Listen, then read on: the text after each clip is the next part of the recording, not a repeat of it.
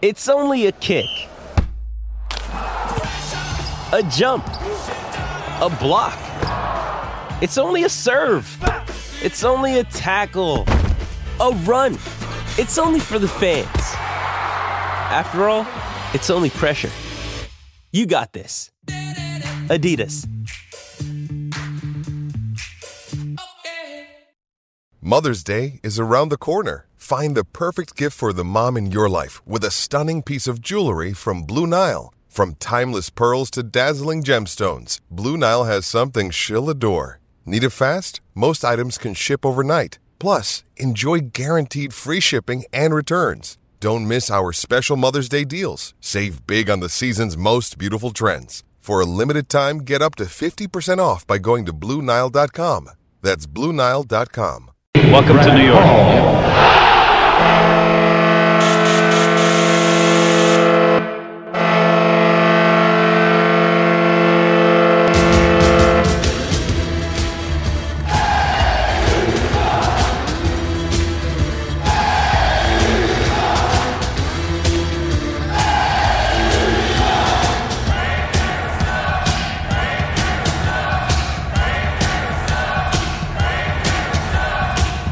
Attention fans, this is the Devil's State of Mind podcast, brought to you by the Hockey Podcast Network. Now here's your host, Neil Villapiano.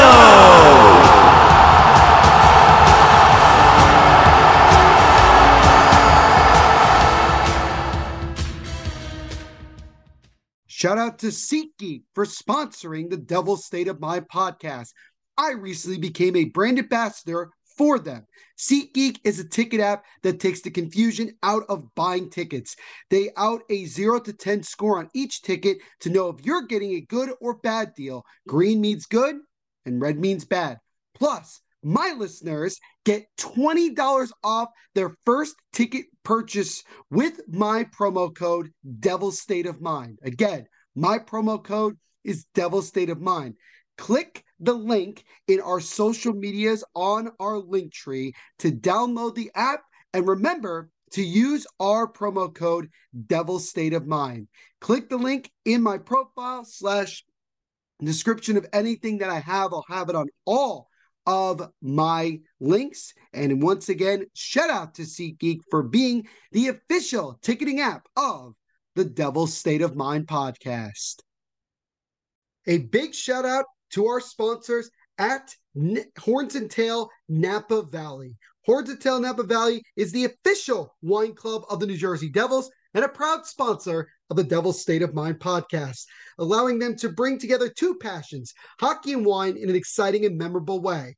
They offer premium, limited production Napa Valley wines. They also have gift options for Devils fans. Their wine club offers a wide range of gift options, including individual bottles curated gift sets, and exclusive merchandise, providing the perfect present for any occasion. Every bottle was created by the team with their winery to honor the history and celebrate the success of the team.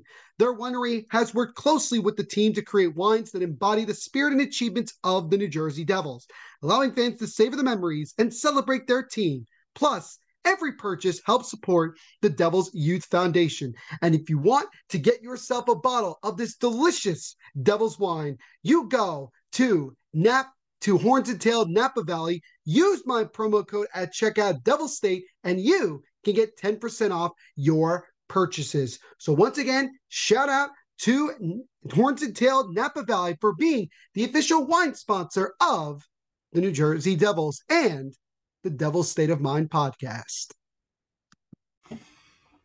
And what is going on, Devils fans? It is, as always, your host, your best friend, your confidant, your number one source, Neil Villapiano, and welcome to another edition of the Devil's State of Mind podcast, right here on the Hockey Podcast Network, as well as SportsWire Radio, the best place to get everything you need to know about your New Jersey Devils.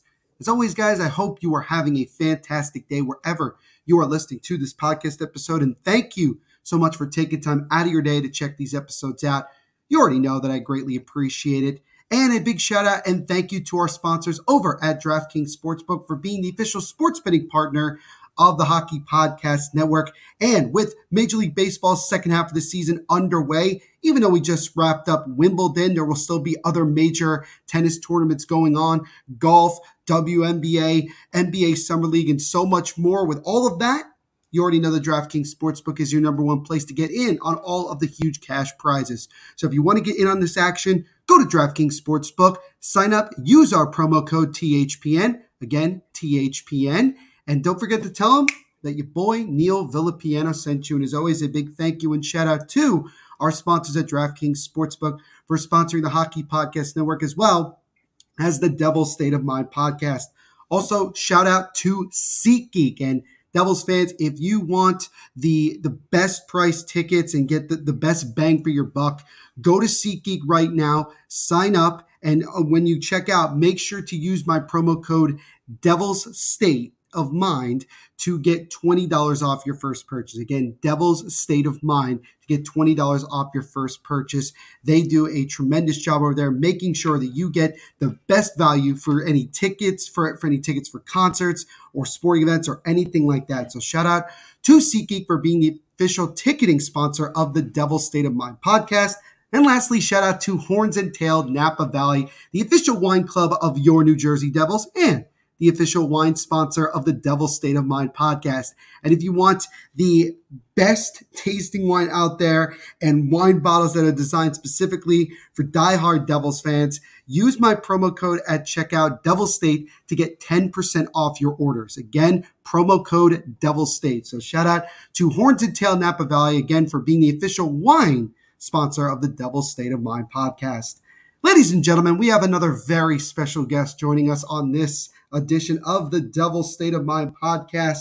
He is the founder of SB Nation and the co founder of Vox Media. He writes a weekly column for All About the Jersey, the SB Nation site dedicated to your New Jersey Devils called Fan First Friday, dedicated to looking at things from the long term fan perspective. He's also been a Devils lunatic since before the Lou Lamoriello was the Devils general manager. It is with absolute great pleasure that we welcome on Mr. Tyler Bleszinski. Tyler, welcome to the Devil State of Mind podcast. First and foremost, how are you doing today, my friend? Oh, I'm doing great. I was just uh, checking out the horns and tail and thinking about maybe ordering myself some devil's wine here. I am a lunatic, after all. Absolutely, they are. They do a tremendous job over there. The it, it's it's really good. I highly recommend it, and you get some really cool Devil's themed bottles. They're they're absolutely fantastic. So I would highly recommend you check that out.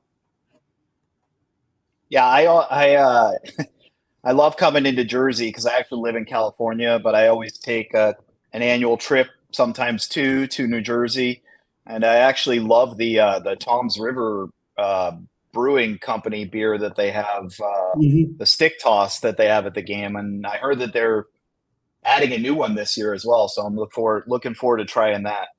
Well, we are certainly excited to check that out, and we are just flat out excited about our New Jersey Devils. When you look at everything that Tommy Fitz has done with this team during this offseason and the potential that this team has, you, you can't help but be excited. And, and it stinks because we're, we're, we're getting so much, you know, lack of of Devils news and, and everything like that. Things are a little little too quiet right now. We haven't heard from Tom Fitzgerald in quite some time, and obviously we are uh, we are very much curious to know why that is, and hopefully we get uh, get to hear from him. Maybe he's working on some other things.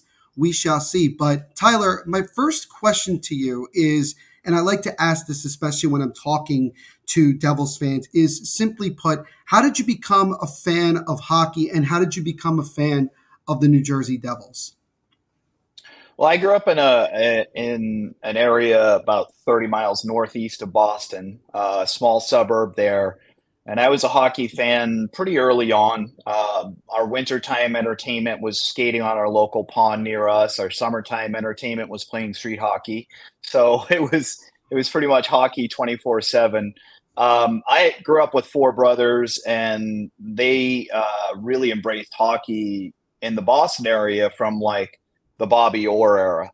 Um, mm-hmm. But I, I was kind of the weirdo in the family that didn't automatically just love the the home team. I uh, I decided that you know I my fandom was more of a free agent type of thing, and I was going to pick a team that I wanted to pick, and I didn't want to have to be forced to root for a team. So, much to my father's chagrin, I wound up. Uh, at first, I was actually a Hartford Whalers fan because I loved Mike Liut. Um, I played goalie a lot um, and sort of loved his style. Loved uh, loved watching him. Um, and then as time went on, I, I sort of uh, and Mike Liut had moved on. I I was I wound up being a Devils fan because I basically loved their uniforms. Uh, they're Right.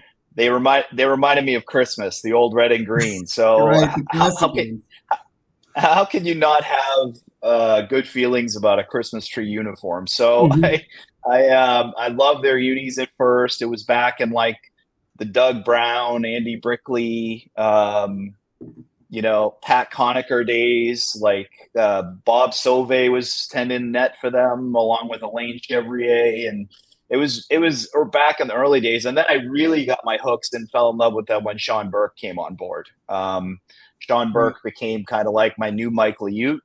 Um, and that was it for me. I, I, I sort of just was like, all right, I'm Devils fan for life now. Um, but, and I kind of covered this recently in one of my columns just because my kids are dealing with players moving on that they love. Like my daughter loved, Ye- my daughter loved Yegor Sharangovich, Mhm. um, which who, who, what Devils fan didn't? He was adorable. He, had- he had a great personality. He had one of the best cellies in the league. Like that kind of Statue of the Liberty look after he scored was just classic and awesome. Uh, my son first fell in love with the Devils mostly because of Ryan Graves, um, and so him moving on kind of broke him. So it's uh, it's funny, but you know they're learning the lessons of in order for a team to take that next step, sometimes you have to make those sacrifices because mm-hmm. Tyler Toffoli helps his team a lot, opening up the space on the left side, gives Luke Hughes all the ability to go. So it's interesting mm. because when Sean Burke left the Devils, I was sort of at a crossroads and I'm like, oh, should I go back and be a Whalers fan? Because ironically, he was traded Right. to the Whalers. And then I was like, you know what? I, I don't want to bounce around my entire life. So I just I stayed with the Devils, thankfully, because Yeah. the way you know what we all know what happened to the Whalers and we know what happened to the Devils. So I made. I made a wise choice. So but that that's a long roundabout way of saying that um, I picked them ultimately based on their uniforms and I've been a Devils fan ever since. I think it was around 87 or so, 86 maybe that I Mhm. that I became a lifelong Devils fan. So I love to hear that. I really do because every single Devils fan that I've gotten to talk to, and even some that I've interviewed, like yourself, they all have unique stories about how they became a fan. And, and, I, and I think it's important for people to hear that. Uh, even people who are just starting out um, being hockey fans and trying to figure out what team works for them and things like that. And I think it's it's great because everybody finds their own way. And uh, hearing those stories is absolutely tremendous. And my other really quick question about you being a Devils fan and your history of being a Devils fan, and this might be a tough one for you, but what is, if you had to pick one moment, what is your all time favorite moment of being a New Jersey Devils fan? Oh, this is actually an easy one for me. Uh, Elias to Arnott in 2000. You know, I, I most pe- most people would say, you know, the probably that first Stanley Cup, the countdown, Right. the Stanley Cup to New Jersey, all that stuff. And I that was gr- that was great. I loved it. I loved it. I loved it. But you know, all I heard from Ranger fans and everybody around was, "Oh, it was a strike shortened season," and Right. like like all of those trying to minimize the accomplishment of winning in '95. So the 2000 Cup almost was a sweeter win, not Mhm. only because not only because the team was like an offensive juggernaut and they had this incredible line, the A line with Ar- Arnott, Elias, and Sykora, but I just I'll try and tell this story as quickly as possible. But I happen to be and I happen to be at a uh, hotel bar the night that uh, Arnott scored that goal. My Mhm. brother was getting married the next day, um, and because he lived in North Carolina, so he was getting married. I was his best man. Well, it turns out I drank way too much that night because I was nervous. so um, I just kept sucking down beers. And next thing I knew, they were scoring in double overtime. And I was running, screaming through the hotel lobby with a bunch of North Carolinians looking at me like, what the hell is going on with this guy? So right. it was, uh, and then the next, and then the next day, I, you know, I had bragged to my wife many times uh, oh, I, I've never had a hangover in my life. It's never, ne- it's never happened to me.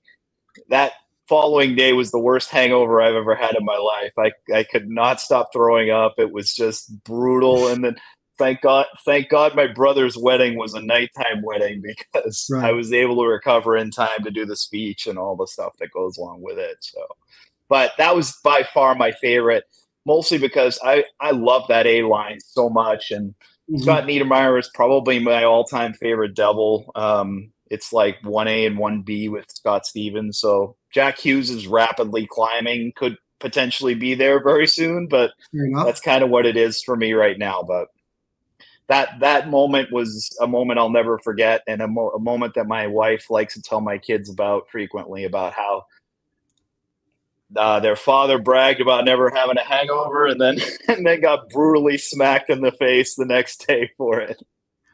I I think though you could definitely say that that hangover was worth it, considering the circumstances. Oh, very much worth it. I was like on, despite the fact that I was in bad shape the next day, I was on cloud nine. So it, it. it was great.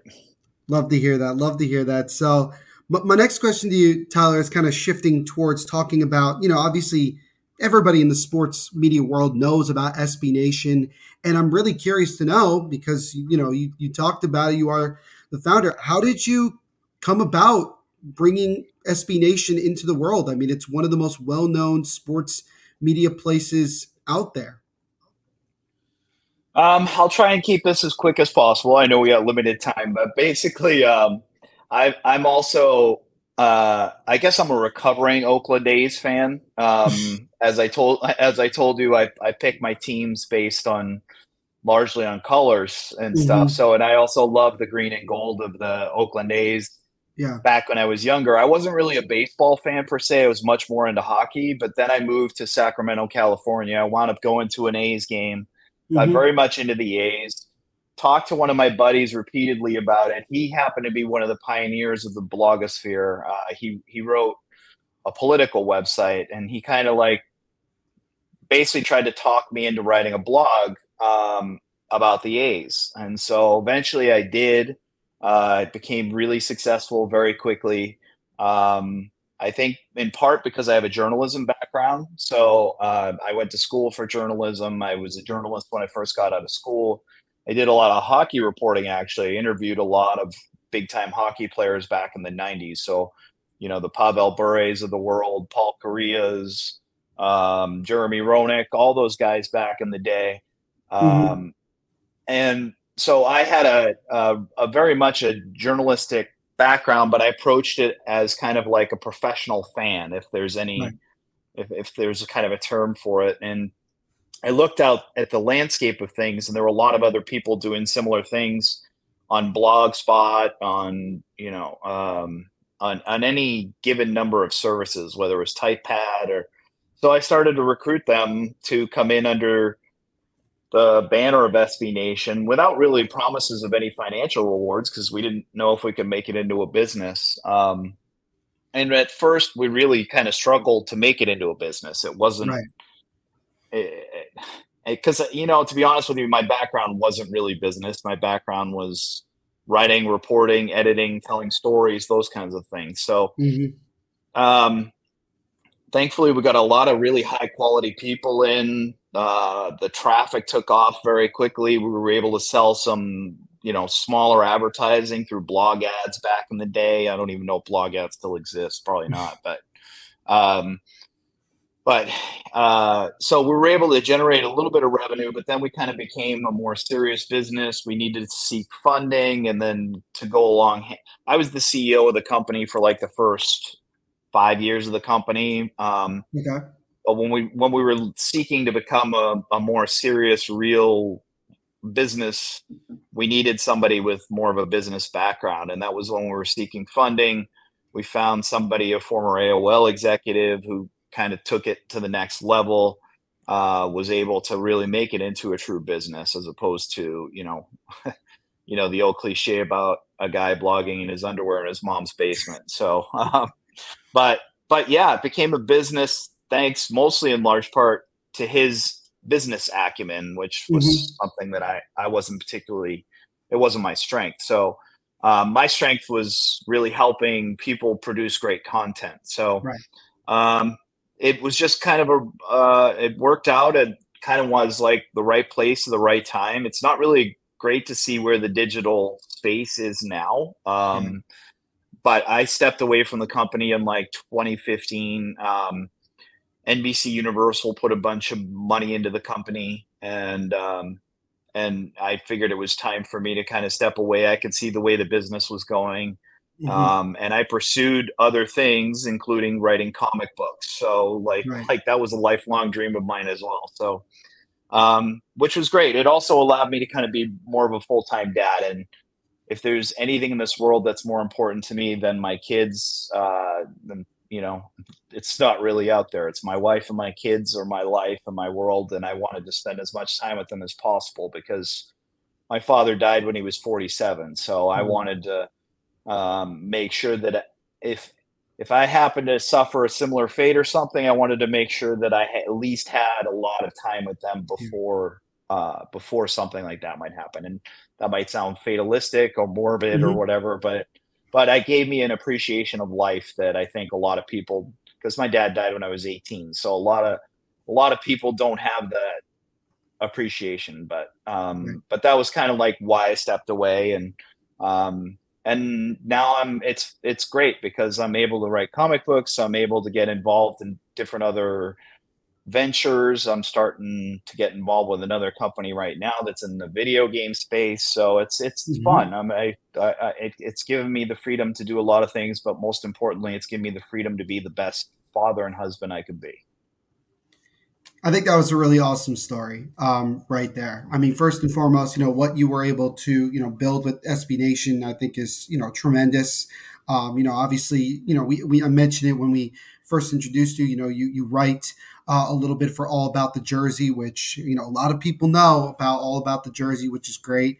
Um, and you know your decisions and everything leading up to you know spending more time with your family, I think is um, is definitely you know tremendous to hear, and uh, it's something that obviously I'm you know striving to do the same as I get older. Uh, still pretty young in this industry, and you know it's good, it's really good that you brought up the whole thing about where the sports media world is going. I mean, you look at what um, the New York Times just did with The Athletic, you look at the cuts, the major cuts that ESPN just made not too long ago, and you can see how you know everything is just constantly changing ever since i got in this industry it's been constantly in flux you know there's been you know it's basically everybody can be successful in a multitude of different ways in the sports media world. And I look at, you know, what I've been able to build with the Devil State of my podcast and all the writing that I do and everything. It's all just kind of coming together as, you know, just trying to make it in the sports media world. And, and I'm glad, you know, you brought up the, you know, how things are changing and things are changing every day. It, you know, right now, when you guys are listening to this, something in the sports media world is changing, you know, for, you know, for whatever reason. And it's all about, um, you know, trying to adapt if you can, trying to continue to, you know, do what, what you feel is the right thing to do. And, uh, you know, keep on, you know, keep your personal integrity because at the end of the day, that's what you got. And, uh, you know, I, I commend you tremendously for all the decisions that you made. And, uh, you know, you, have you've, you've done, a, you've done a lot of really good things and that's, uh, and that's really important. So, uh, just wanted to give you that recognition. Yeah, I appreciate that. It's like, the life it's really a, a challenge to I, I, just i find it interesting that it's such a challenge to make some of these um, new digital media enterprises successful successful financially because right i don't i, I feel like there's never been more interest in sports like like just just from dealing with the people on Twitter or in other social place and going out to parties and everything and talking to people, like they are just people are obsessed with sports and want to live their sports 24/7. It was something right. that was a was a found foundational piece of what made SB Nation successful because when the off season came, that was when Athletics Nation kicked into high gear. Like it was like mm-hmm. like that's when that's when people the traditional media would have left it behind, but that was when people were more more interested in it because you know everybody makes the assumption that you just move on to a different sport during the off season, but that's not necessarily right. the case.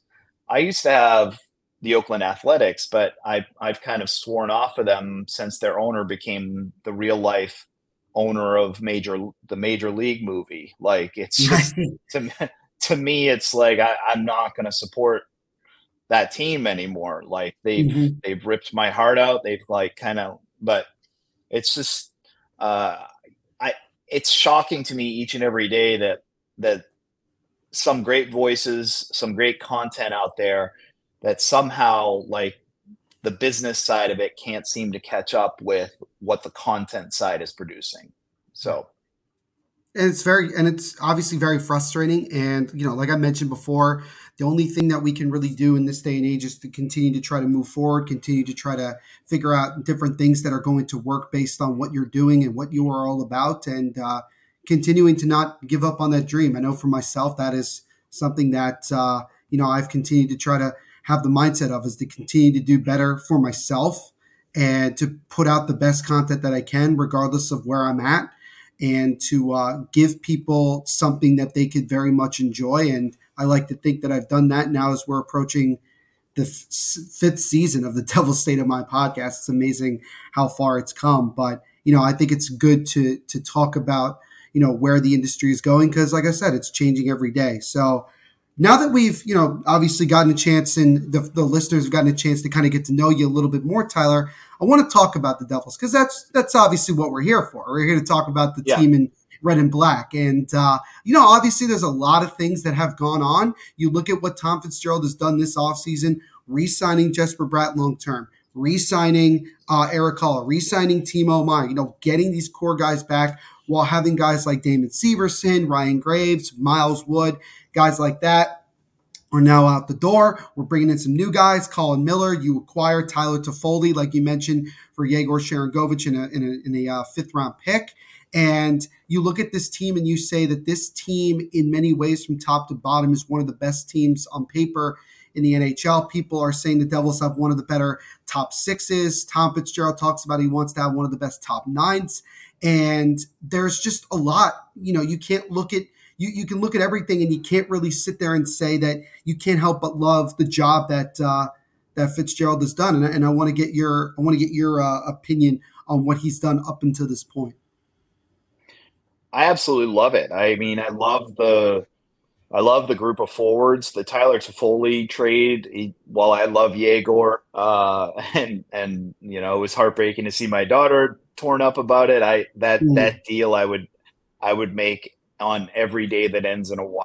Um, it just right. like it's just to me that that was a perfect fit for this team. The the only concern I have about Toffoli, obviously, is he does doesn't have the foot speed really. I I don't think anymore to keep up with the the type of pace that Lindy wants to play at. But he's such a smart mm hockey player. He's so good defensively. I don't worry about him finding a way to fit in and score goals with this team. Plus, mm. you know, whether he whether he plays with Jack or or Nico, you know, he's gonna he'll wind up getting plenty of opportunities, and he's the type of guy.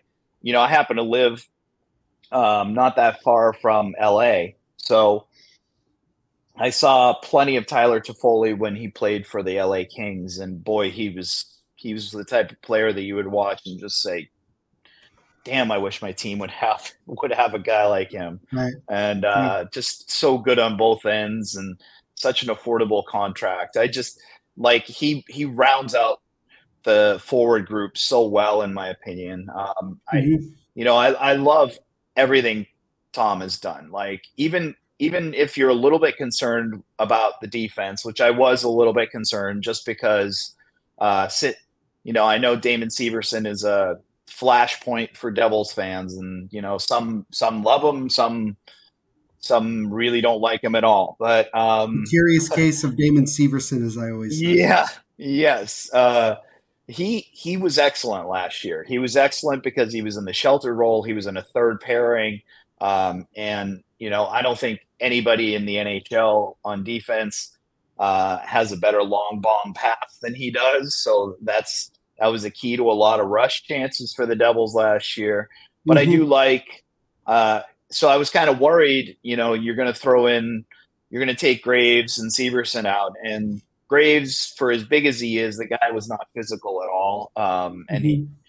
You know, he never met a shot that he didn't love to take. He was sort of like the anti John Marino, where John Marino will never, never, will always look to pass and never shoot.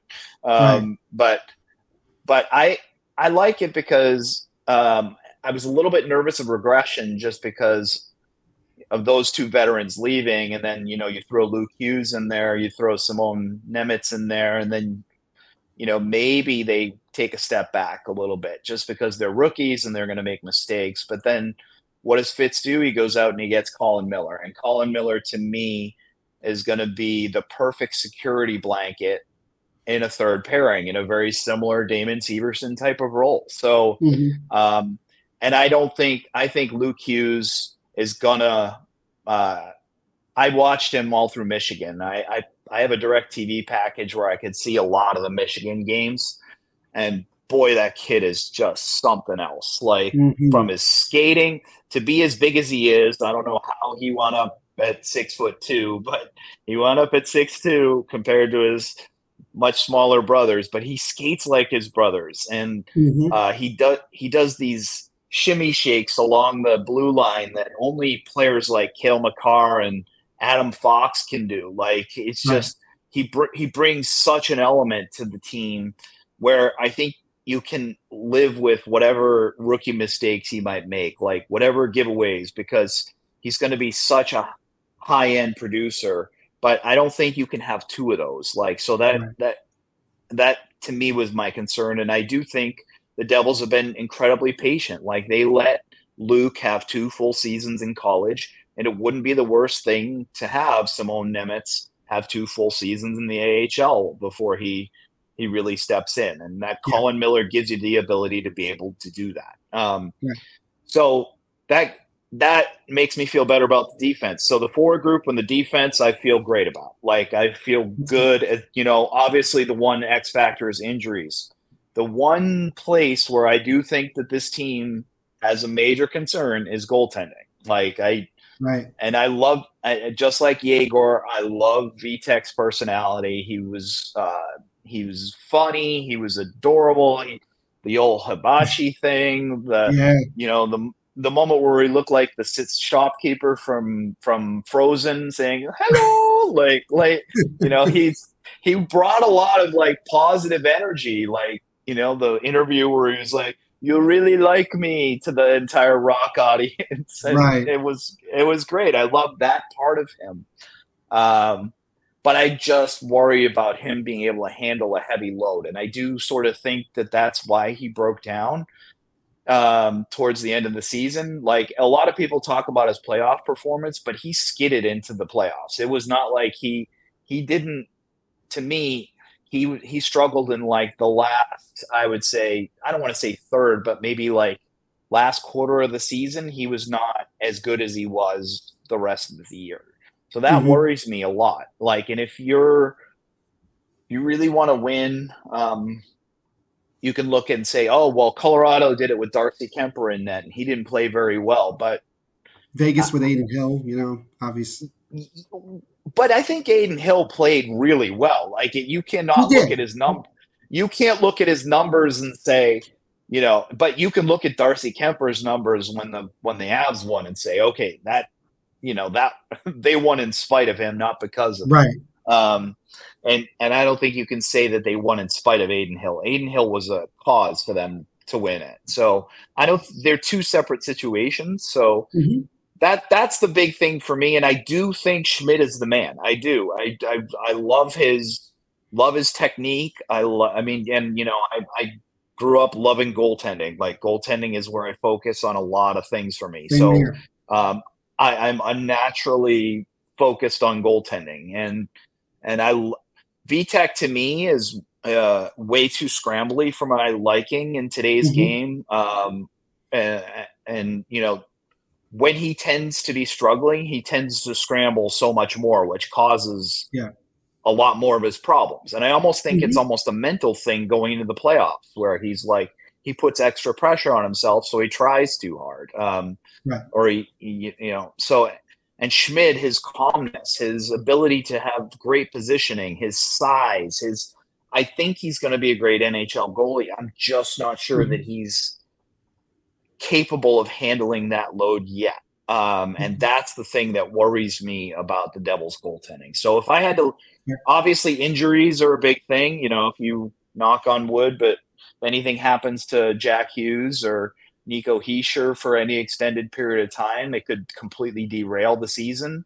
Yeah. And the Devils got very lucky with health last year, mostly until the playoffs when Dougie was hurt during the Carolina series. But you know, for the most part, they had a very healthy season. So um, Yeah. hopefully, hopefully that happens, and that's obviously the major concern. But I feel very, very comfortable with the team, top to bottom, right now, outside of the goaltending. And that kind of brings me to my, my second to last question for you, because obviously, like you mentioned, you're a big goalie buff. So am I. Talk about the, I can talk about the position for hours. And obviously, again, people look at the Devils from the outside and say their top, you know, their, their forward group is great. The defensive core, even long term, is is tremendous. The one knock on them, especially when you look at how things ended up going overall in the playoffs, was the fact that both Vitek uh, Vanecek and Akira Schmid at one time or another, you know, did struggle. And it showed certainly in the Carolina series uh, for both guys. Um, and I'd never seen a goaltender be so hard on himself and so down and, and almost like stunned than I saw Akira, um, I saw Vitek Vanecek after game four. I mean, I never saw a guy more devastated in his life for how bad of a performance he was. So you go into this offseason, and obviously, again, goaltending is still a question mark. And, you know, although the Devils brought in um, Eric Lundgren, um, he's most likely going to be an AHL guy. I think the expectation is he's going to spend most of the year with the Comets while Nico Dawes continues to rehab from his uh, surgery he had, which will keep him out till at least Christmas time. And then Frank Seravalli of uh, Daily Faceoff did say that the preference for the Devils is that Akira Schmid plays in Utica next season for the most part. I don't know if they're thinking the whole year or whatever the case may be, but to, you know, kind of on the line, lines of like you were saying, you know, potentially go down to Utica. So that brings up the question of, well, then what are the Devils going to do um, if they're going to go with a Vitek again? What are they going to do in terms of having the 1A, 1B? And I know Darren Dreger said that the Devils could be looking for a veteran guy that can play 30, 35 games. Um, but obviously, the rumors that have been really swirling around, and it's the rumors that can can seem to just not go away, is the fact that the Devils have been talking to at least one team, and that is the Winnipeg Jets, about the possibility of acquiring former Vezina Trophy winner and the man who finished second in the trophy voting this past year, and that's Connor Hellebuyck. Uh, John Gibson apparently could be on the move from Anaheim, although I think his contract and, and his underlying uh, stats give me a cause for concern, and also potentially a guy like Juuse Saros, although it has not been confirmed at all whether uh, Saros is available from Nashville. But it seems like Connor Hellebuyck's name continuously comes up. It feels like every day there's something new with that. And it should be mentioned again that Fitzgerald has not really spoken to the media um, since prior to the draft. Um, you look at it, you know, we went through free agency. It's been over two weeks now, and we still have not heard anything from Tom Fitzgerald. We went, we just finished up this past week the development camp, nothing. So it, it kind of begs the question of, is he working on something? Is it just that he doesn't want to talk to the media? Colin Miller, funny enough, hasn't even spoken to the media. Maybe he won't. Uh, maybe he won't until he gets to New Jersey. But going back to the goaltending, Tyler, I got I got I got to ask you because a lot of Devils fans have been been back and forth on this. What are your thoughts about going after a guy like Connor Hellebuyck to maybe be quote unquote the last piece to what could be a Devils championship puzzle. I love Connor Hellebuyck, and I I would do what it took to get him. Um, truthfully, um, you know, he would probably be my number one choice. I was one of the first to to even throw his name out there, um, and it was pretty funny because uh, with a name like Hellebuyck, uh, you know, first four letters of his name are Hell. He he's a natural New Jersey Devil. So um, uh, I I would love to get him, even on, even if it was theoretically on a rental basis, um, just because it gives you a chance to truly see what Schmid is. Um, just because my my fear with especially modern goalies and Kevin Woodley, I don't know if you know who he is, but he's Kevin in goal, I think is his Twitter handle. I would highly recommend you follow him. You listen to any podcast that he's on. He's a goalie expert. And he talks about it a lot. I could listen to him talk about goaltending like all day long. Like any podcast that he's on, I immediately download and listen to. And he's done a few with uh, Filipovic, um, who does the PDO cast, uh, which are just must listen to things. Um, Connor Hellebuyck is an unbelievable throwback goalie in the sense that uh, so many goalies, and Kevin talks about this a lot, are cookie cutter these days. They are automatically go into this position if if the puck's in a certain point in the ice. The RV reverse RVH and the RVH and the butterfly. They they're on, they're instant and automatic. It's part of what you know you see Jack Hughes taking advantage of when he like shoots from the corner and hits off their head and in against mm-hmm. um, against Charles uh, Charlie Lindgren. Like it's just to me, um, and but Hellebuyck in a sense is more of a throwback to Marty Brodeur type, where he reads plays that happen um, and he he adjusts accordingly. He makes decisions accordingly. Um, I think that he would be a phenomenal ad, and I I would be very bullish because I, I saw that the Devils are like ranked fourth or something in Vegas odds. Uh, other other places are saying the Devils are the favorites for the Stanley Cup this year. Mm-hmm. I'm not buying it until they until they solve the goaltending situation. And I yeah. loved Schmid against Schmid against the Rangers, but the Rangers were also outclassed by the Devils, um, by the Devils' speed, by the Devils' um, tenacity, by a lot of different things. So Schmid didn't necessarily have to do a lot. He made some great saves. Don't don't get me wrong, but um, you know you're going to suffer some inconsistencies with a 23 year old. It's just like that's a natural. Yeah. Hellebuyck, Hellebuyck is ready for this. He's ready to win. Um, he has a lot of miles on him, so I'm not necessarily sure you want to sign him to a seven or an eight year deal once you get him on board. Um, especially given that he's 30, I think he's going to be 31 fairly soon.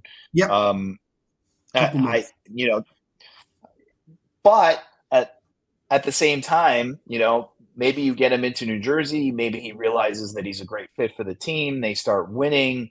Uh, everything's copacetic. Everybody loves each other. It's a great locker room. He loves yeah. the atmosphere and you know maybe you get him at a giant discount. Well, you know I know the number's been thrown out there at 9.5 million he wants per year and in the Vasilevskiy category, but I don't know. Like I I'm I'm of the mind that and I think Tom Fitzgerald has the cojones to be able to do it, you know, like to bring him in yeah. and then sort it out later. Like uh, he mm-hmm. just like he did with Timo Meier. Like he got t- mm-hmm. to me, he got Timo Meier on a massive discount. I I I I really think that he was more of a 9.5, almost 10 million dollar talent. And mm-hmm. in two years, I, I think he's very capable and could possibly score 50 with this team, um, with these centers and, and the mm-hmm. speed and the pace they play with.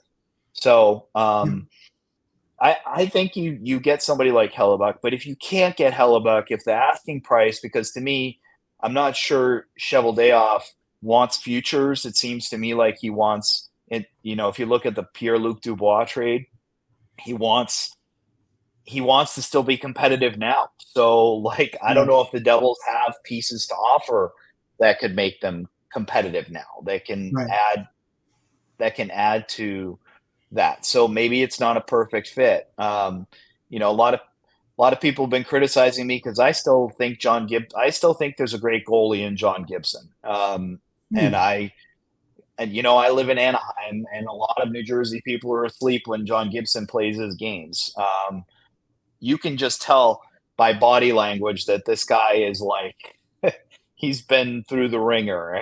Almost every game he goes out there. You listen to the uh, the Cam and Strick podcast that he was on. The guy just sounds hmm. like you know he's he's ba- he's battling it mentally every single game. And right.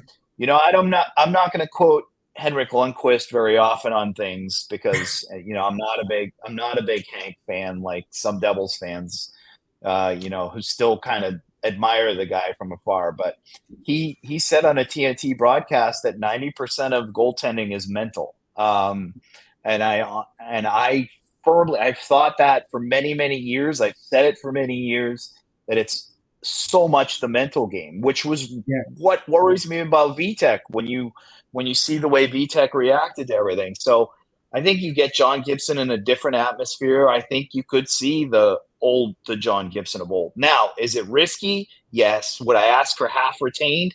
Yes. Like, yes. uh, I mean, because Absolutely. they're between a rock, they're between a rock and a hard place with him. So if they're going to trade him, they're going to have to eat some. Like, he, yeah. you're not selling John Gibson at his highest right now. That yeah. being said, Connor Hellebuyck is probably my number one choice. Um, surprisingly, my number two choice is not John Gibson, but my number two choice is Karel Vejmelka out of Arizona. Like, wow. I I would love I would love Juuse Saros. I don't think they're going to trade Juuse Saros. I think they, I think it's very think, unlikely too because there's been no inkling that he's available f- to be traded anyway. Like, exactly. So I think they would ask for a mint for him. The only time that he might shake free for them is if Nashville really stumbles out of the gate. They want to give Askarov more of a chance. Maybe he shakes loose at the trade deadline this year or in the offseason with one year left in his contract. I don't think you're getting him at five million a year without giving them somebody like Simone Nemec or, or like a huge piece in order to get him. So um, I would honestly my I love Karel Vejmelka because he's affordable. He's two years. He if you've ever seen him play for Arizona, you know, I honestly, I honestly don't think they got Connor. They they missed out on Connor Bedard because of Karel Vejmelka. Like, like, like, uh, uh, and Connor Ingram is a phenomenal goalie too. So they just mm-hmm. re-signed him to a three-year deal. They also have a, a kid in in the minors um, who got a taste last year, who's a very high prospect. So if you're Arizona, you to me, maybe you sell Vejmelka to somebody like the Devils. He could be a perfect tandem type of goalie with with Vitek for the next 2 mm-hmm. years. Um, and I think he gives you a great chance to win. My only concern with Vejmelka is he seemed to always be better when the Coyotes were giving up the most opportunities. Like he, like right, when, ever, when they if, were forcing him to to bail them out. Yes, he when they're getting caved in was when you saw him at his best. And maybe if it was more of an even game, he would struggle a little bit there. So that would be my major concern with him. But then honestly, my third choice would probably be John Gibson John Gibson. half retained, half retained, and I would only trade honestly a pick and a very low level prod prospect for him. Um, That's just because because of Anaheim's situation. But I right. do think you can find a good goalie in there somewhere. I, I really do. Mm-hmm. Like I've seen enough John Gibson um, to me, he's got a lot in common with Hellebuyck in that he doesn't always do the same thing. Like he reads the play much like Marty Brodeur used to, much like Dominik Hasek used to. And I'm not saying he's in those that class, but he's a throwback to that sense where he's not always RVHing in particular circumstances. Like he'll, you know, occasionally do the two pad stack, like like where you don't see those kinds of things anymore, which right. I love to see, or stand up on a play like in a corner right. where, where you know, I just to me, I think that, and I got I got a hard time from John Fischer who runs all about the jersey because on another podcast about it, but I'll just say, um, and I'm probably one of the only ones in Devils Twitter sphere or blogosphere or anywhere else would say I believe in John Gibson. But that would be my mm-hmm. standing if I had to pick. I would throw everything in the kitchen sink to get Connor Hellebuyck. He would be my A number one choice. Um, number two would be Karel Vejmelka because I think he could be had affordably, and I think he would be a great tandem. They're both Czech. Um, he mm-hmm. I believe, is from the same hometown that Patrik Elias is, mm. um, and like so, Elias knows him well. Um, I think they'd have a good, very good tandem partnership. I think they could split the games. I think it would reduce the workload, and then you could figure out the playoff time when it comes to it. And then you know Schmid. Mm getting seasoned more in the minors. Like so yeah. and then in the off season you could deal one of them if you need to and make Schmid the the one one A, one B. So right. And he's well, extremely affordable. He was, I think, exactly the cap hit that Mackenzie Blackwood was last year. Yeah. And uh, you know, I'll say this: whether it's Connor Hellebuyck, you know, Karel Vejmelka, uh, you know, John Gibson, Vitek Vanecek, Akira Schmid, or the second coming of Martin Brodeur, Uh, at the end of the day, the Devils' goaltending does have to get better, and I think one way or the other, I think it will get better.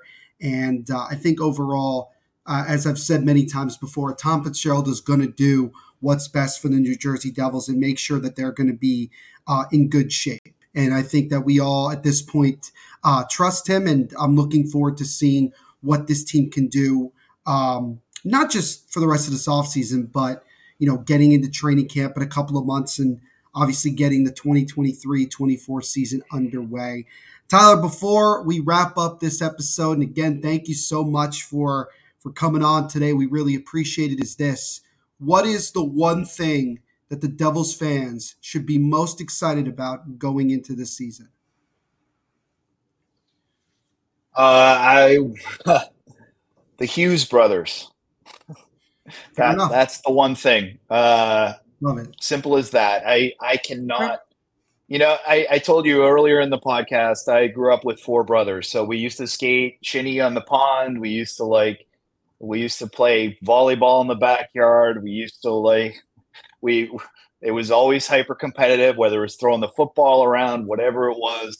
But there's a special connection that you have with your siblings, especially when it comes to athletics growing up with that person, knowing what they do and where they're going to be and where they're at before they even realize they're going to be there is just I am firm believer in the whole siblings playing together thing. Um, so I'm so excited to see what Luke can do, and I honestly believe that he can win the Calder Trophy this year. That's how much I believe in him. I know everybody says Connor Bedard, and Connor probably is definitely the favorite going in.